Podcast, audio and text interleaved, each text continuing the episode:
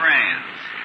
Why, if this doesn't seem like coming back home again, I seen a sign out there said homecoming, and that's just what I feel like it is. Good old fashioned homecoming. So happy to be here tonight to minister these few nights with you in the name of our dear beloved Lord Jesus. And this was kind of an unexpected affair for me. I just all at once, just something said, well, go down and see Brother Reed and all the folks down there. Well, we throwed a few books and a little old panel job, and Billy and I come right on down. So, and we're very happy to be here. I believe the tabernacle looks a little different than what it used to. Kind of they tell me the outside still looks better, so, or ch- more changed rather than what it is on the inside. Last time I was here, I believe we had the skylights too, and the people was up on top looking down through the skylights when we was having the service. And well, that's very, very fine. Well, he has been awfully good to us. I know he's been good to you. He's been good to me. And such a privilege to get back to see Brother and Sister Reed also again. I told him he hadn't changed any. I, he's still just as chunky as he ever was. and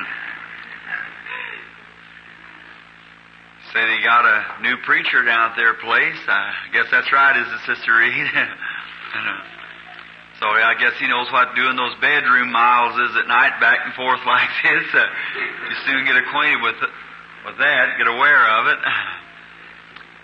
I've had four cases of that, so I'm a veteran. Now. but it's uh, sure good to be standing on this platform again. Say, I hope this is not broadcasted. It, it isn't. You know, when I get down here among you people here in Arkansas, I just feel like I just feel at home. That's right. And everywhere I've went, and anywhere in the United States, I've always found some people from Arkansas. Everywhere I went, I found some people from Arkansas. I have had very few meetings. What I say, how many's here from Arkansas? See, everywhere. Well, there's some Arkansas folks there. We're going to have a real meeting because they really believe. That's right. So I'm, I'm not saying anything against any of you folks here. It's not from Arkansas, but uh, find I find one thing about the people here that they just don't try to figure out and study all about it and all the techniques of how God could make a man well. They just believe it and go on and get well. So that that's just the way that God wants us to do. We can never figure it out you can't figure God out. You've just got to believe God. Isn't that right? There was two trees in the Garden of Eden. One of them was knowledge, and the other was life. And when a man went off the tree of life to eat the tree of knowledge, he always tried to figure things out from then on. He never has got straightened out yet. so we might as well go back to the tree of life and just believe. Is that right? and think the first bite he took, he destroyed him. He destroyed his fellowship with God. And every time he takes a bite off of it, he destroys himself. He bit off gunpowder, kills his comrade. He bit off uh, an automobile, kills more than all the wars. And now he's got himself a hydrogen bomb. I wonder what he's going to do with that. But every time he bites off the tree of knowledge, he separates himself from God. And, from, and um, God isn't known by knowledge, God's known by faith. By faith we believe God. How wonderful. And I hope that these few nights to be with you here proves to be a great blessing to all of us. Now we're just all home folks, and uh, we just want to, we love the Lord, I'm sure. And uh, if you still love Him the way you did the last time I was here, are you sure in love with the Lord then? I remember going up and down the streets and the people with their children and laying under cotton trucks and so forth and it pouring down rain. I never forget. Everywhere I go, there isn't a, a week of my time hasn't passed but what I've remembered that poor colored girl back there in the back of that lot that when she received her sight that night. When I went out to pray for that woman in the ambulance and She come over here at Blytheville or somewhere and testified not long, then went on out to California somewhere and testified of her healing.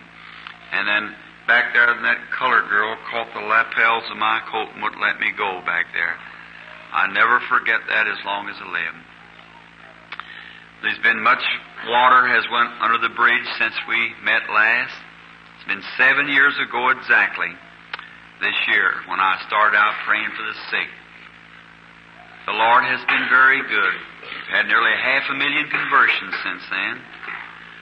And the Lord has blessed greatly, and I'm fixing to leave now again to Africa, to India, to Palestine, up into uh, many of the different European countries, for I believe the time is at hand. I believe our Lord is doing things real quickly. Recently in Africa, where we had one of our greatest campaigns, had 100,000 people out there and had 30,000 converts one afternoon. 30,000 at one time. And in those, some of those raw heathens breaking their mud idols on the ground and receiving the Lord Jesus as their personal Savior. I said, now don't wait for a missionary to come. You take this same message and go to the tribes where the white man can't even go. And I got a message back in there that from one tribe, this is about a year after I, pretty near a year after I'd left, that they'd taken seven van loads, big van loads of watches and firearms and things that those natives had stole, returning it back. They didn't want it anymore. Nothing to do with any stealing or anything wrong. And one of the one of the man that went out, which was a heathen, one day and the next day went out and he baptized up to as many as a thousand a week, baptizing his native friends as many as a thousand a week in Jesus Christ. Oh my. That's what it is. Don't wait to educate a missionary to go in. Let the man take the message to his own people. For God is doing a quick work. The end is at hand.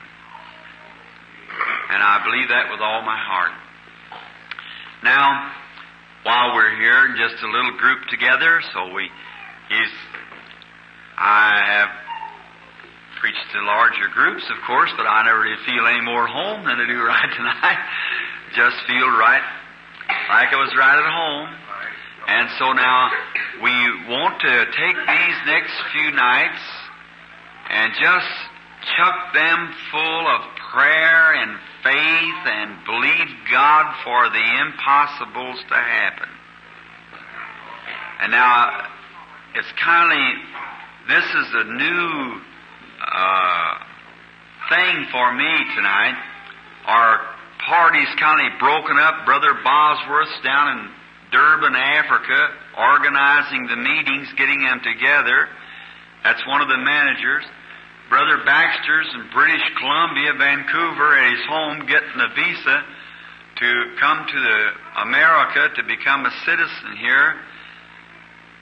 And we're just scattered about. Brother Sherritt's out in Phoenix, the business manager. So Brother Reed called me up the other night, and Lord told me come down to Jonesboro. So here, I, Billy and I are down here. Well, I am. I don't know where he's at. Anyhow, he's here, supposed to be here somewhere. So we're happy to be here and want you all to just put your faith together with us now, and we're going to serve the Lord the best that we know how. Bring in your sick and the afflicted, and let's all pray for them together that the Lord Jesus will bless them. Am I hitting the wrong microphone here, Brother Reed? This is all right. Now, I believe that for a few nights, or at least tonight, it would be a good thing for us uh, to talk just a little bit before the, the crowds get uh, to a place where there's kind of a pressure and a pack on it, and then we will talk for a few nights just about the Bible, about the Lord Jesus, and pray for a few of the sick. And then this little group now, when the others begin to come, if they do, then you can begin to tell the others about what takes place and explain it to them and some things that seems mysterious to them, then you'll know how to talk about it. Is that right? And then I think that would be very good. Now, Billy and I throwed a few books in the back of our car. Brother Reed will tell you about them. It's some of the books that's been written of our campaign. Some of them the African campaigns, some of them called Man Sent from God. They're not mine. I get them from other people's who has wrote them. We never come down here to sell books now. We just come to preach the gospel and to pray for the sick. But we have the books along, and if Brother Reed will tell you about how to get a hold of them. If you care to take one, why it would. Um, if I didn't think it was worthwhile, I'm sure I wouldn't try to. I wouldn't even buy them in the first place. But I know that they're a great help. It stimulates faith, mind. And so Brother Reed will tell you a little later how to get a hold of them. The last time I was here at the tabernacle to pray for the sick, I remember I'd made a statement that there would be a time that when the Holy Spirit, remember I used to take the people by the hand and hold their hand? And I wait just a little while to see what he was going to say and find out what was wrong with the people. You remember what it used to, how many was there in the old meeting? Well, my, some old timers here. You remember what he said to me? Before starting said, Now, if you'll be sincere, it'll come to pass that you'll know the very secrets of the people's hearts. You remember that? Remember that? Well, God doesn't tell things wrong. He always tells things right. And that we want to believe God with all of our heart. Remember one morning coming out of a room, sitting here looking at Sister Reed, I was thinking one morning coming out of the room, I was so tired in their little stucco home they lived in down here. And she got out on the piano and began to play for me. And I remember went back, we was praying in there, and the Lord spoke to me that there would be a little boy in their home. And when I heard of it, I was, I think I was in one of the islands or somewhere, but somebody told me, my wife or some of them said, just got a card from Brother Reed, said that little boy's here. so I was so happy to hear that. Thank the Lord. Oh, He's done the exceedingly abundantly above all that we could do or think. Love Him with all my heart. Is this the same platform, Brother Reed? I don't think it is, is it? No, it's, it's I remember of kneeling right along here somewhere where the people, and I said, I'm going to pray for everybody that comes along. I stood there for night after night after night. I got me a new pair of shoes, and I started home with the toes turned up on the ends like that, where I've been kneeling down, praying along the toes and sitting right back like this. Uh-huh. My way early in the morning, I'd still be here praying for the sick. They'd bring me some orange juice or something. I'd slip around behind the desk here and drink it and get back over to prayer line, and get started again. Well, I still love him the same tonight. He's sweeter than he was then. Amen. For no more about him now. And he, uh, he's proven himself over and over. And Christian friends, if I would set in to try to tell the half that he's done since then, you know what time it would be. This time next month, we'd still be here talking about what He's done. The marvelous, matchless things. This always seemed to me like a, a hopping off place for me. Right here on this blessed old Bible, hour tabernacle. Seemed like it was right here. It started off somehow. The little, what was that paper, Sun? Sun, yeah, Arkansas Sun or Jonesboro Sun. That little paper got hold of some of the articles, very lovely, written up, and that got on the on the Associated Press, which they're members, and a swept across the country. And wife and I were answering all the mail, you know, and so we had a wash basket a few days, pile full of mail. Well, we couldn't do it then, so we just had to get started, get a little office set up. Since then, now we got around about 15 of those offices across the world. Sweden, Finland, Germany, Africa, Norway, Belgium, France, two in Canada. And so it just shows that our Lord's great work carries everywhere, doesn't it? But He's still the same lovely Lord Jesus. Now we want to talk about him just a little while. As we go along a little later on, I don't want to hold you too long because it's, I imagine you're cotton, you're plowing it or planting it or something now. So we just open up the Word here and look into it just a few moments. But before, now we're able to pull the pages back, but we're not able to open the Word. Remember John saw over there the Word and one sitting up on the throne and there was no one worthy to take the book, to loose the seals, or even to look thereon. Is that right? And a lamb that has been slain from the foundation of the world came and taken the book out of the right hand of him that sat upon the throne, and he was worthy. And the only one who could open the book and loose the seals. So let's just speak to him and ask him if he'll open it for us tonight as we bow our heads. Our precious Heavenly Father, we come to Thee just as humbly as we know how to come.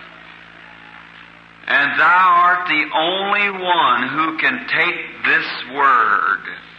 And Thou art the only one that's worthy of opening the Word, the Lamb that was slain from the foundation of the world. O Lamb of God, come into our midst tonight in the power of Thy resurrection. Give us rapture and faith tonight. Give us great faith, love, joy unspeakable and full of glory. And now, Father, we thank Thee for the opportunity that we have to be back here in the blessed old Bible, our tabernacle, with brother and sister Reed and all these lovely saints of yours. We thank Thee for the grace that's kept us. Oh, the trials, the heartaches, the shaking times, and down through the shadows, through the cold spells. But here we are gathered tonight after seven years, still in love with Jesus. We just thank Thee, Father, for the grace that's kept us. And it's brought us safe thus far. It'll take us on. We're willing to trust it to go on. Now we dedicate ourselves to you tonight as your servants, ready for service. God, give us the outpouring of the Holy Spirit here in this grounds again in this city. May the angels of God come down into this city and the cities around about throughout the country. Visit homes, stir people. Grant it, Lord, may there be an old-fashioned revival begin to move, Lord, that'll just continue on and on and on. Revolutionize every life. Bless every believer, Lord, and may we buckle up a little tighter the harness, or we see that we're getting near the end.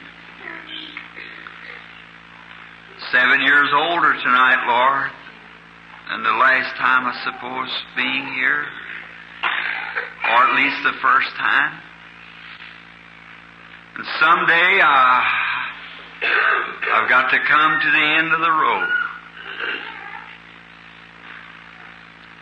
I've asked you a long time ago, Lord, that when I got there that morning when the fog was sweeping in, I, I didn't want any trouble at the river. I want to cross over. I want to make everything right now so that there'll be no trouble there. There'll be great hosts of these people gathered there that day. May we all take inventory now. And now, Father, when the last sermon I have preached and I've prayed for the last sick person,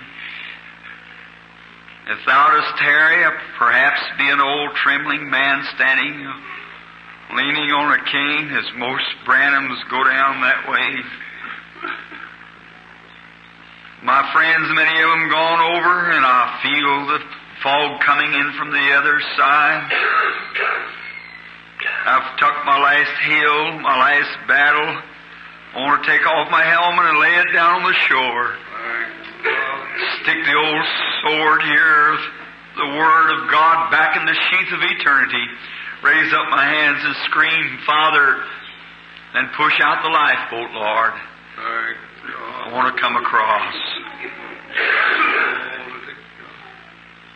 Help me now, Lord, while the battle is going.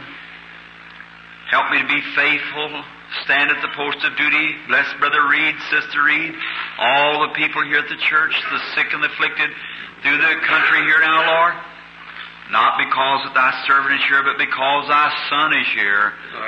The Lord Jesus may His presence bring the people and may great signs and wonders be done. When the services are closed and the, we pray the revival to continue, and we'll bow our heads in humility to the dust from which we were taken and give thee praise for all things, for we ask it in his beloved name, Jesus Christ. Amen.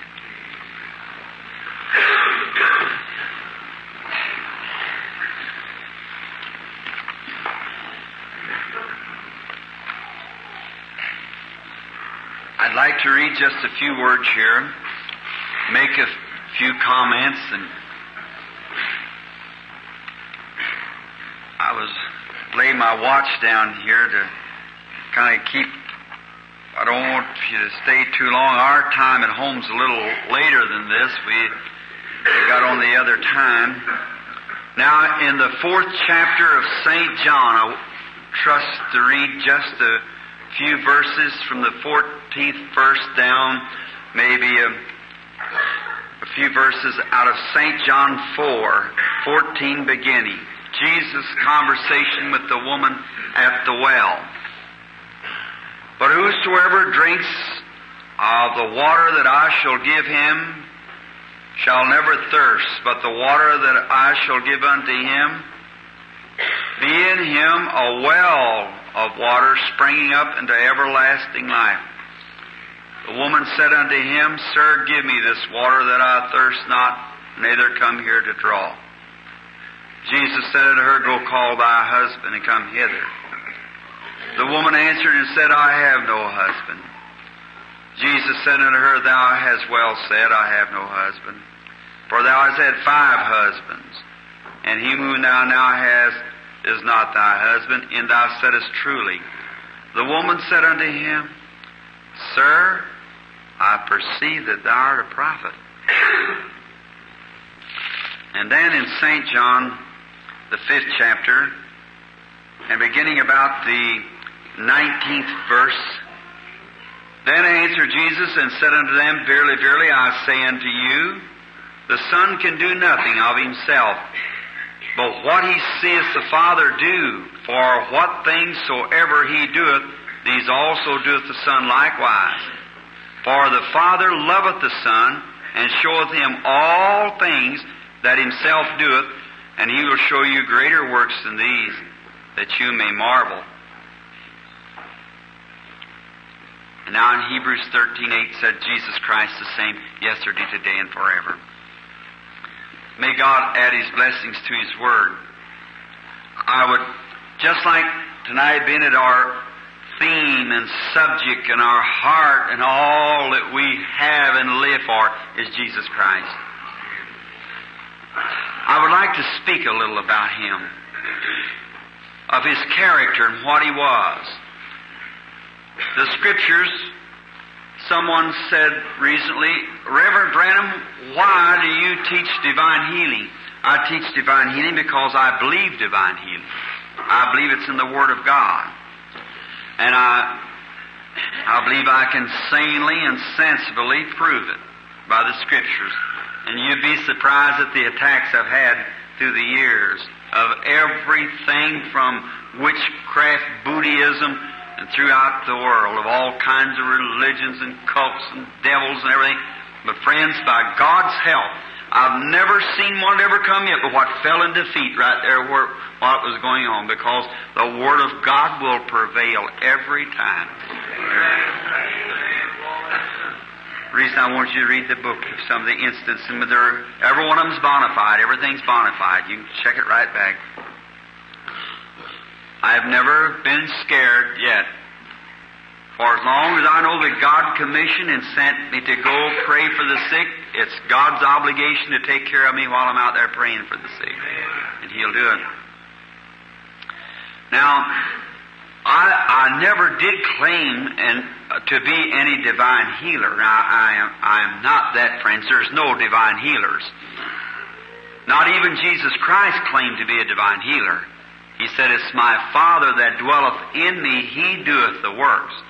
I do nothing. It's Him. So a man that would claim to be a divine healer would just only be, well, he'd just be deceiving. And anything that man could do to say that, well, that he could do anything to help you otherwise and point you to Christ, the man would be dishonest. There's divine healing lays in Calvary. And the only thing that you can do is point to Calvary. And there's where your salvation lays. Uh, you wasn't saved just five years ago, ten years ago, or twenty years ago, or how long it was. You wasn't saved then. See, you were saved 1900 years ago. When Jesus died at Calvary, He took the sins of the world away. You just accepted your salvation so many years ago. But everything that God can do for both sickness and sin has already been appropriated in Calvary. And the only thing that a minister can do is to point you to where what God has already did for you in Christ. Do you understand it? A man could come to the altar, he could pray all night. He could cry, he could beg, he could plead, walk up and down the floors, make restitutions. But until he believed and accepted, he'd still be a sinner. For Hebrews 3 said Jesus Christ is the high priest of our confession. Profession, the same translation as confession. He's the high priest of our confession, therefore he can't do nothing for us until first we confess that he has done it. And then he goes to work as a high priest making good what we profess that he has done. What, and he will make good anything that he included in his atonement. And that is wounded for our transgressions, bruised for our iniquity, the chastisement of our peace upon him. With his stripes we were healed. We will be, or we ought to have been, but we were, past tense, already healed. God did it back there in Calvary, and the only thing we do is reach up and receive it by faith and believe it, confess it. And now, your pastor here can point you to Calvary. That's all he can do. Now, God, after the pastors, He has set in the church different gifts and signs, they minister gifts that He can point to the people by different ways. But there's nothing in an individual that could heal another. There's nothing in me, there's nothing in any other man. Now, I want you to notice, I believe that God is just as tangible in this room tonight as the light is on my hands. Do you believe that? Now, notice, get the fundamental foundation first that divine healing is in Christ and He is as present and just as close to you as the light that's shining on you now. That's the He's infant. He, he's forever and forever. He knows the beginning. He, if, now, how the devil fights this wonderful truth of divine healing and marks it up. One of the someday the church is going to wake up to the fact and realize that the very greatest, one of the greatest things that they've had and the greatest blessings outside of salvation, they've turned it down. Many times I found the heathens over there in Africa. The missionary told them days of miracles is past, and the poor fellows walk around packing mud idols, trying to get healing through mud idols. Because they know their fathers, God weakened at their ignorance, had healed them through believing in the God of their mud idol. But the, the theology of preachers today and of churches and things that deny that power of God to heal. Now, notice, friend,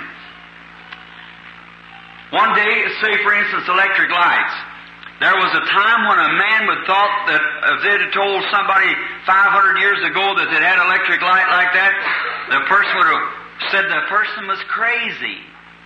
But there was a man one time who down in his heart believed that there was that he could catch that electricity, and he got a kite and a key, and he he fished it out of the skies. And when he it run down the string or the and hit into the bottle, he stopped it up and he began to scream, "I got it! I got it!"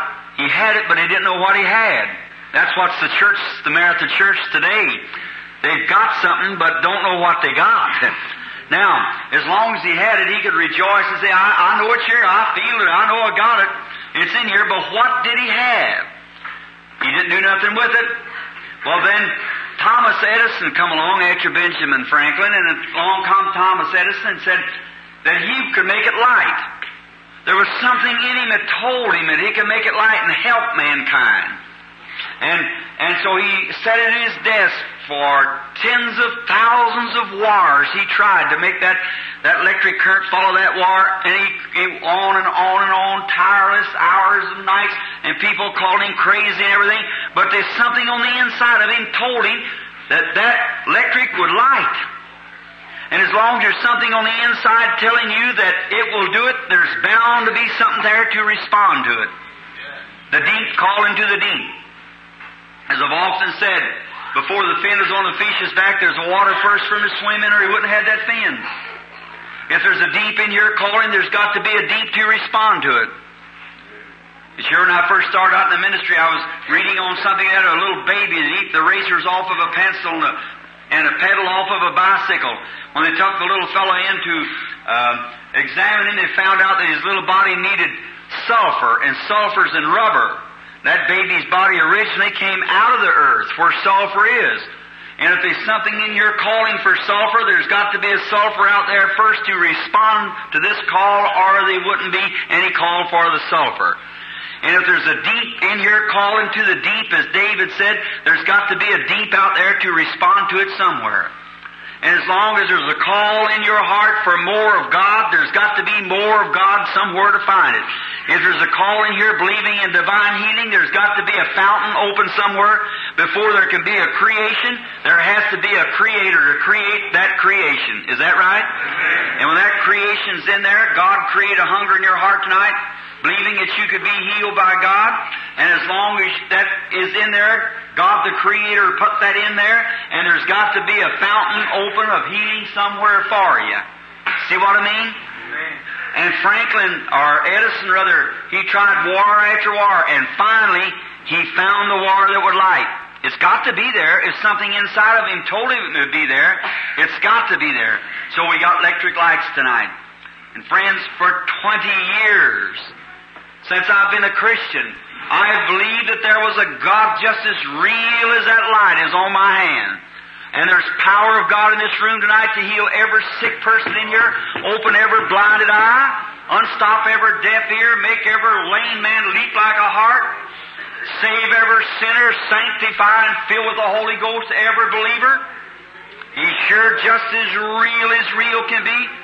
Now, if you can just find the wire that carries the current to you, and of 20 years of research of the Bible and talking with the angel of the Lord and the many things, I find here is two things. That is love and faith. If you love God, just purely unadulterated love, you've got to have faith in Him. It'll accompany faith every time. And when love and faith gets married, you ask what you want to, and you'll have it. That's when you know that your Heavenly Father cannot tell you any lie. He's God. He can't lie. And then when you believe Him with all your heart, and you believe that what you ask for, you ask it not for any selfish motive, but your right motive behind there is asked it for the glory of God and believe without a shadow of doubt that your Father wouldn't lie to you, something's going to take place. When you can get all the cockleburs out of the way and just look right straight there to Calvary and believe it with all your heart. Now, Jesus went about on the earth uh, doing things, doing good. Now, if we was going to look tonight for the Lord Jesus, how many would want to see Him? Let's see your hands. Just say how many want. Well, all of you would. Certainly you would. Now, let's just find out what, before we look for him tonight in the Scripture, now, before we look for him, I want you to keep this right here close to you. If you're going to look for somebody, you're going to have to have some kind of a general description of what you're looking for. Is that right? Now, Jesus promised that He would, or the Bible says that He is the same yesterday, today, and forever. Is that right? Well then, if, do you believe that's true? Do you believe that's inspired? I believe it's inspired. So then, if He is the same yesterday, today, and forever, then He's got to be here on earth today just as He ever was and ever will be. Is that right? The same Jesus. And now let's see what He said. Lo, I am with you always, even to the end of the world. Oh, isn't that lovely? Even to the end of the world, I'll be with you. Now watch. A little while, quoting Scripture, a little while, and the world seeth me no more. That's the unbelievers. The world seeth thee me no more. Yet ye shall see me, the church, the believer. For I'll be with you, even in you, to the end of the world. You believe that?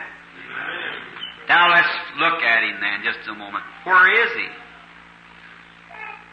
Now he's going to represent himself in his church. I'll be with you even in you.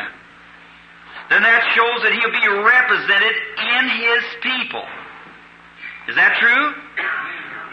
Now let's look what kind of a person he was. Now if we want to see where, where he's represented, let's find out what kind of a person he was and what he did. Let's examine his life a little bit and see what he did, and then we'll we will find out whether he's with us or not. Now, in the days of the Scripture, he didn't take upon himself any great name. He was a man that was humble, but yet a man that could tell you if it was necessary. You know what he told Herod? You know what he told the Pharisees? He planted those ropes together, beat them out of the temple, and called them hypocrites and snakes in the grass and everything else, and called Herod an old fox. And see, but yet full of humility, humble man, and he went about doing good to everybody that he could. Now, we I, I got his picture what, in my mind what he looks like. Now let's see him at the beginning of his ministry. I can see him going along and after he became become famous, he went out and began to preach the gospel. He'd been preaching for two or three days, and there was a fellow by the name of of Philip came and got converted. Oh, Philip thought he had found the greatest thing in the world he had. So he was so enthused that he couldn't keep from telling everybody about it. So he goes to find his buddy Nathaniel. And he said, Nathaniel, come see who I have found. Jesus of Nazareth, the son of Joseph. And watch now. Nathaniel was a staunch Hebrew, very orthodox. He said, Could any good thing come out of Nazareth? Philip said, You come and see. So I can see Jesus standing in the prayer line, praying for the sick. And the first thing you know, up come Nathaniel and Philip just a walking. And first thing you know, uh, I believe Philip might have been letting Nathaniel go ahead. And when Nathaniel come close to Jesus, Jesus looked up at him and said, Behold an Israelite, indeed, in whom there is no guile. Oh my. Well, today, I'd say, if I'd say the same thing, I'd say here's a Christian, a truthful, honest person, an Israelite in whom there is no guile. Well, it, it astonished the, the Hebrew worshiper. Why, he said, Rabbi or Reverend, Master, Teacher.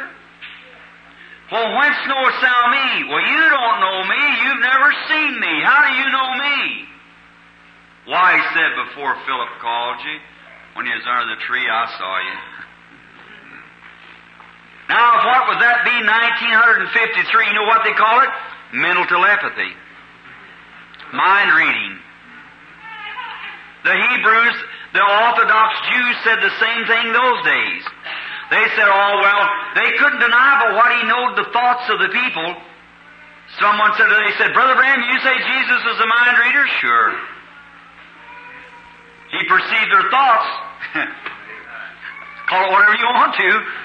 I don't mean one of these here, uh, sitting out here what the devil's made a pattern of, sitting out here with your hand out reading down along some circles or something. That's the devil. But everything the devil's got, he patterned it off of God's. You got a hypocrite out there that does all kinds of evil things, but yet uh, the, where they got it, it had to be patterned off of God. Isn't that right? Now notice. Then the first thing you know, when he noticed him and seen him coming, it astonished the man. Now, if you'll notice, what a strange thing it was when all those Hebrews then, when they seen all those, remember, staunch man, renowned man, holy man, scholars of the Bible.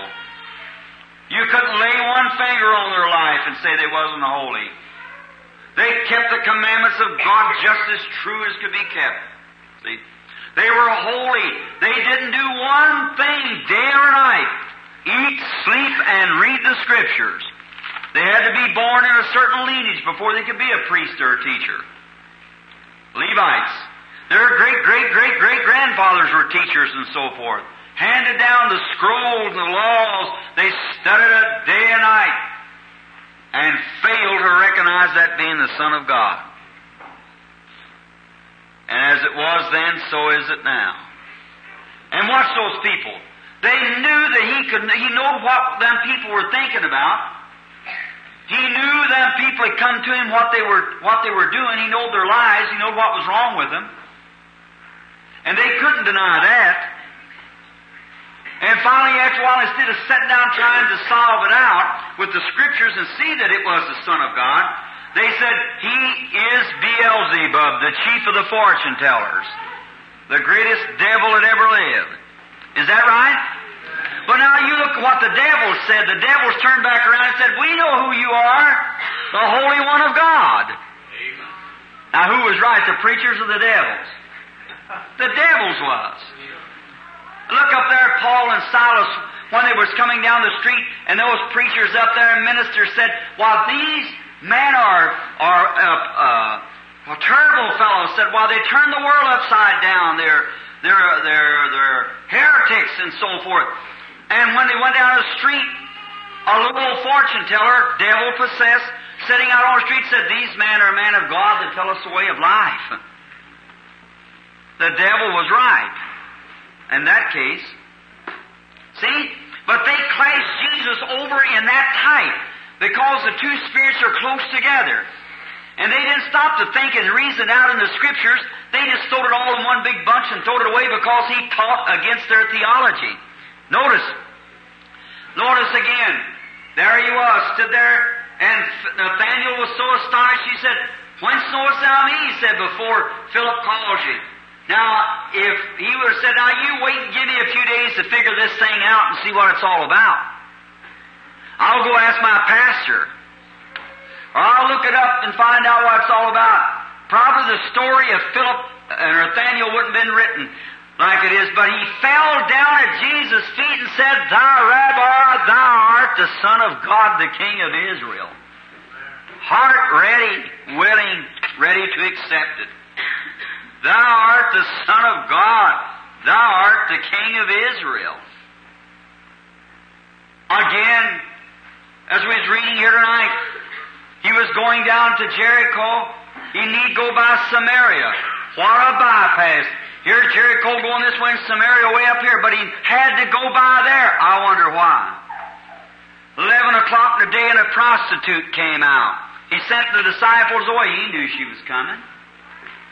And he sent the disciples away. About 11 o'clock in the day, she came out. Maybe she just so bad she didn't want to appear before the public. All the rest of them done got their water. Maybe she was out all night and slept till 11 o'clock in the day. I don't know, but anyhow, she got there where Jesus was. When Jesus saw the woman come, he said, Bring me a drink. Now watch, I'm picturing this Jesus. Bring me a drink. Why, she looked around and saw he was a Jew and she a Samaritan. She said it's not customary for the Jews to ask Samaritans such. We have no dealings. He said, but if you knew who you were talking to, you'd ask me for a drink. And I'd give you water that you didn't come here to draw. What was he doing? What's the alternative he had now? Said, if you'd come, you'd ask me for a drink, and I'd give you water you didn't come here to draw. She said, the well's deep, and you have nothing to draw with. He went on talking to her. What was he doing? Contacting her spirit. And she looked at him kind of strange.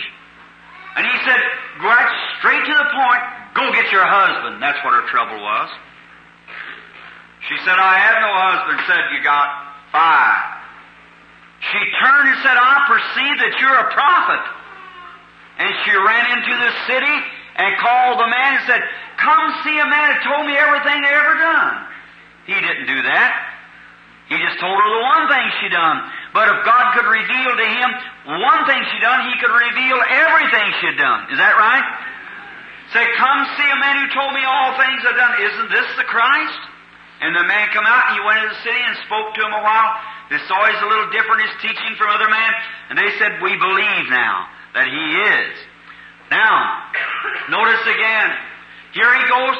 You believe he was the Son of God, virgin born, precious Son of God, full of compassion, full of mercy? Won't show you his limitations. Now notice, just a little bit now, he went by a pool one time called in the Hebrew tongue Bethesda. God willing, I aim to go through that porch in a few weeks. Now, and into this pool where you go down to the pool, and great multitudes of impotent folk laid there, of lame, halt, blind, withered, waiting for the moving of the water, for an angel come down at a certain season to trouble the water. Whosoever stepping in first was made whole of whatsoever disease he had. Look, here comes Jesus. Let's dramatize this just a moment. Here's a woman standing there with a little baby with a water head about like that. Here's a poor old daddy with arthritis standing there, an old blind mother screaming. And anyone's ever read Bible history and the history of the Fox Book of the Martyrs and so forth, know, and Josephus writing that they even stabbed one another, try to get in that pool first. The first one in got healed of whatever disease he had. That is, if he had faith. Some of them laughed at it and said the wind just changed around the wall and troubled the water. But they believed it was an angel. I believe it was an angel. And he stepped into the pool. God's always had some resource of healing for the people since he fell from sin, uh, fell in sin back under. And sickness came into the world. God's had some way, a brass serpent, a pole, or a prophet, or something somewhere that the people get to to be healed. There, in this great troubling of the pool, the waters moving around, being troubled. Then Jesus comes by this audience of people. Here he comes now, the very Emmanuel. God was in Christ reconciling the world to himself. Here is God Jehovah dwelling in his Son Christ Jesus, moving by this pool of water. And now, do you believe he is full of love? You believe he had compassion on the people? Watch him pass that old crippled up father there, withered, screaming and begging for help. And him passing through there in his garments full of virtue and passed right by him. This mother with the baby with the water head passed right by him. This poor old mother standing there blind, crying for mercy, passed right by him. He wound his way among that multitude of people until he come to a man laying on a pallet. Amen. That's right. Laying on a pallet. And watch now, you'll get the keynote. And Jesus knew that he had been a long time in this case.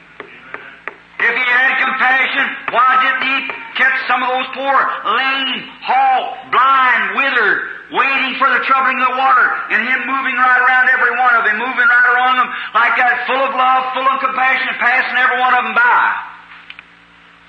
I got the Messiah looking like pretty dark before you now, haven't I? Just wait. Go on reading down St. John 5, you'll see why. Looks like if he's full of love, he had mercy. Looks like if he had mercy, he'd uh, heal some of those people. That's just where the critics of divine healing fail to see today because their eyes are blind to the truth of God. They said, let him go over here and heal this one. Let him go over here. They same, they said, said the same thing about our lovely Lord. Notice, he wound his way right through till he come to this man who's laying on a pallet. It don't say, said he had a infirmity 38 years. Well, he had that infirmity when I was a baby. He's retarded, he might have had prostrate trouble, or he, he might have had something other that was, let's say prostrate trouble, or, or something on that order. TB, it was retarded, it wasn't going to kill him, he lived 38 years with it, laying there on a pallet. And Jesus came to that one man, not the lame, halt, blind, or withered, but came to that one man and said, Wilt thou be made whole? Is that right? One out of the thousands. Wilt thou be made whole? He said, I have no man to put me in the water. He said, Take up thy bed and go into thy house. He wrapped up his pallet, laid it on his back, and took off. The Jews found him and began to question him. They got Jesus and questioned him. Here's what he said, St. John 5:19. Verily, verily, I say unto you that the Son can do nothing in himself, but what he sees the Father doing. That doeth the Son likewise, for the Father worketh, and the Son worketh hitherto. Is that right? He did not do a thing within himself until God showed him a vision of what was being done. That's his own word, St. John 5, 19. Verily, verily, I say unto you, the Son can do nothing in himself, but what he sees the Father doing, that doeth the Son likewise. And he'll show you greater things than this that you may marvel. In other words, that man healed with diabetic or prostrate trouble or whatever it was. Now watch when he went to that one man, he'd had a vision. Look at him when, when Lazarus died. When he knew Lazarus was going to die, he went away to the city. They sent for him, he went another day's journey. They sent for him, he went another day's journey. And then one day he stopped when he knew the vision was just about fulfilled and said, Well, our friend Lazarus sleepeth. Then the disciple said, He do as well. He said, He's dead, and for your sake I'm glad I wasn't there, but I go wake him. Amen. What? God had showed him what was going to take place. Showed him what was going to take place. I'll go wake him. When Martha come and met him on the road coming, she said, If thou had been here, Lord, thou, my brother would not have died, but even now, whatever you ask God, God will do it. See? Jesus knew that he was going to wake Lazarus, for God had already showed him. Amen. And he didn't do nothing but what the Father showed him to do. Is that right? That's his own word. Well, if he's the same yesterday, today, and forever, he's working the same in his church today as he was yesterday, today, and forever. Is that right? He does what the Father shows. All the prophets of old, some of them said, look at Elijah, lived be nearly in his 80s, I guess. And he only done four miracles, or eight, something like that. And all of his time. He only done. One man said to me not long ago, said, Brother Branham, if that power was back on the earth, he would be just going to the hospitals and raising everybody. I said, it did, never did do it. He said, how about Elijah when he went up there and said, come up here and prove, and I'll show you who's God. He said, if we had that same God in the world today doing that, said, uh, God of Elijah would come down. I said, yes, if God Elijah told his prophets so, he would do the same thing. He said, Elijah done that upon him? I said, no, he never.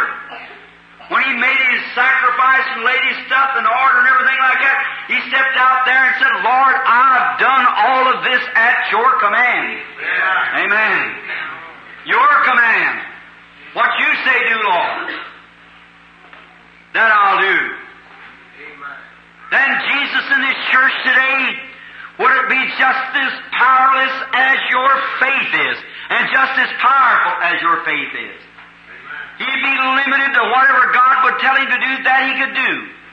If Jesus was here tonight, he might stand before you, or you stand before him, he'd tell you your life. He might know what was going on. He might know what you've done or what sins in your life or whatever is wrong with you. But your healing would have to come by God. Is that right? Now, He is the same yesterday, today, and forever. He's in His church today. He puts His church in order. Here's some time ago, a few weeks ago, I was just telling Brother Shepley and them sitting there of a little lady they had in New Albany Methodist Church. A brother there was raised in Kentucky together.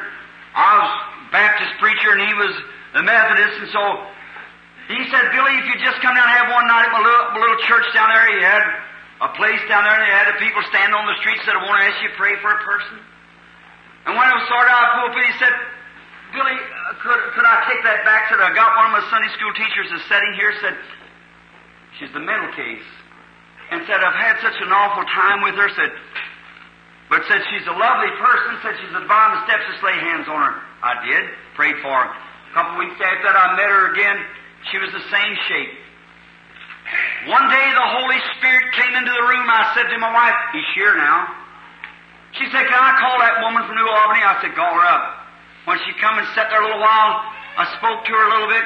I began to notice a little black car running like that. I said, I see a little car running. Was you ever in a car accident? She said, No. I said, but she was with a light-headed man in an almost strange truck, and she began to scream at the top of her voice. She'd been going to a psychiatrist for ten years. And there, the Holy Spirit told her of how that when her husband was overseas, she lived untrue to her marriage vow and all that she had done like that. She said, Well, Brother Branham, I'll confess that to God. I said, You never sinned against God, you sinned against your husband. You'll have to go make that right with him first.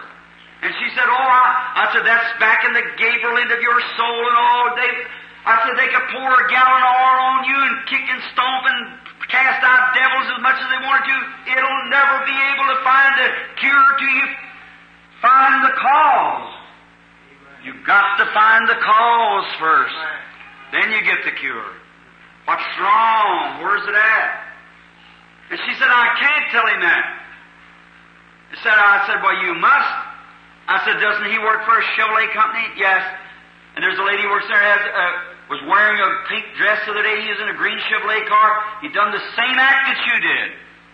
I said, go get him on the phone out there and see if that isn't right. She called her husband and they confessed to one another, come back up. The evil spirit left the woman. She's just as perfectly normal as she can be now. See? First thing you got to find the cause. Then the cure will come. Congressman Upshaw, you all heard of his healing, didn't you? All of these things. Here, William Hall, pastor of the Milltown Baptist Church, where I used to be pastor myself. After Upshaw's healing, I come in that night, and my wife told me I was fixing to go to Africa in about about six weeks. I had to go to up Pennsylvania for a service. My wife said, "Billy, do you know that Brother Hall's dying? Cancer on the liver?" And I said, "Oh my!" I said, "No." I Said, "Yes." I said, Well, you get rid of the crowd out there as quick as you can. Tell them I'm going to church and I'll see him Sunday. I said, I'll go down and see Brother Hall. And I went down to see the brother, and there he was laying there as yellow as a pumpkin. And he knew me. And I said, Who's your doctor? He said, Dr. Dillman. Well, Dr. Dillman's a bosom friend of mine. I had prayer for Brother Hall, and I called Dr. Dillman and said, Billy, he's dying. I said, Oh, Dr. Dillman, I hate to hear that.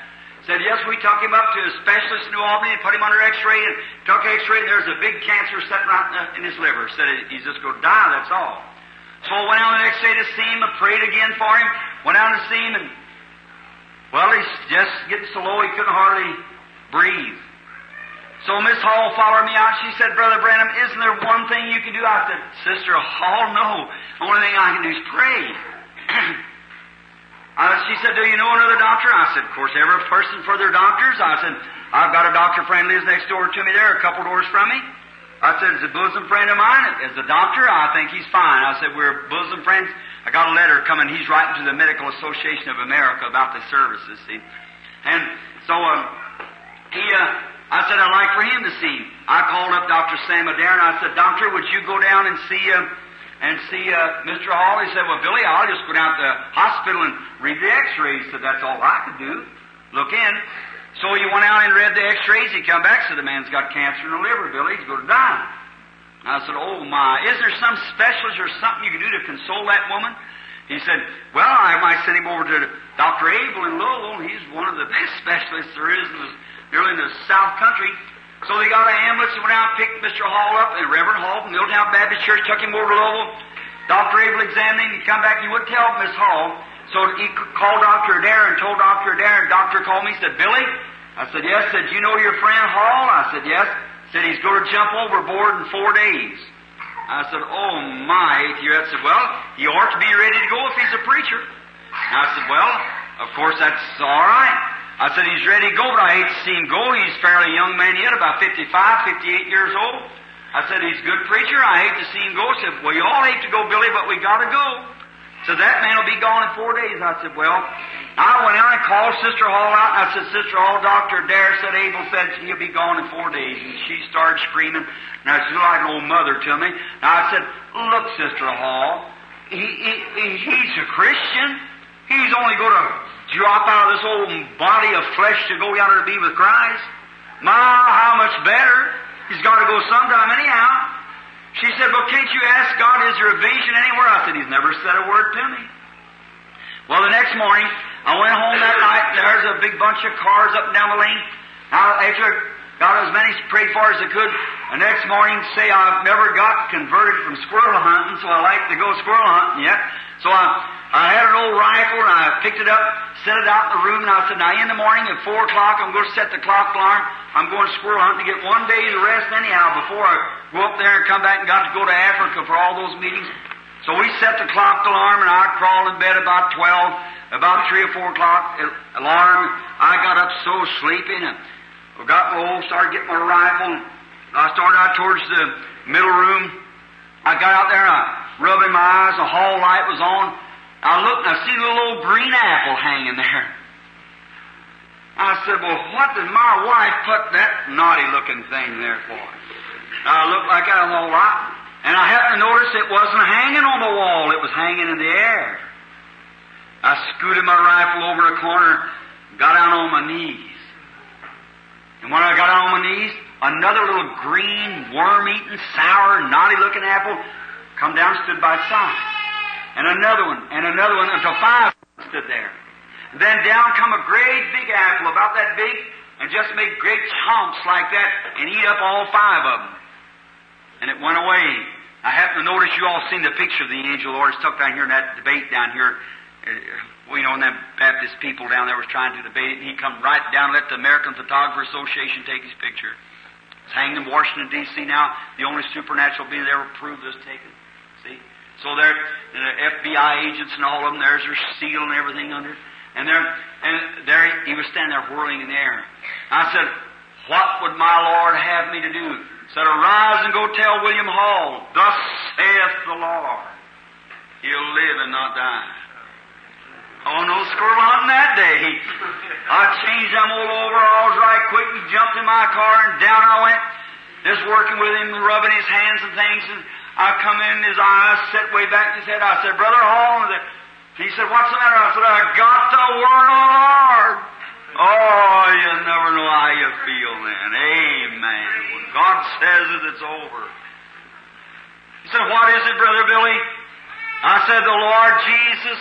How long you been sick, Brother Hall? He said, Maddie, you tell him that's his wife. She said, Well, he got sick back in certain months, and about five months. I said, That's what I thought. Five months. I said, I've seen five green apples hanging before me this morning, and a large one came down and eat up the five green ones, and the Holy Spirit, the angel of God,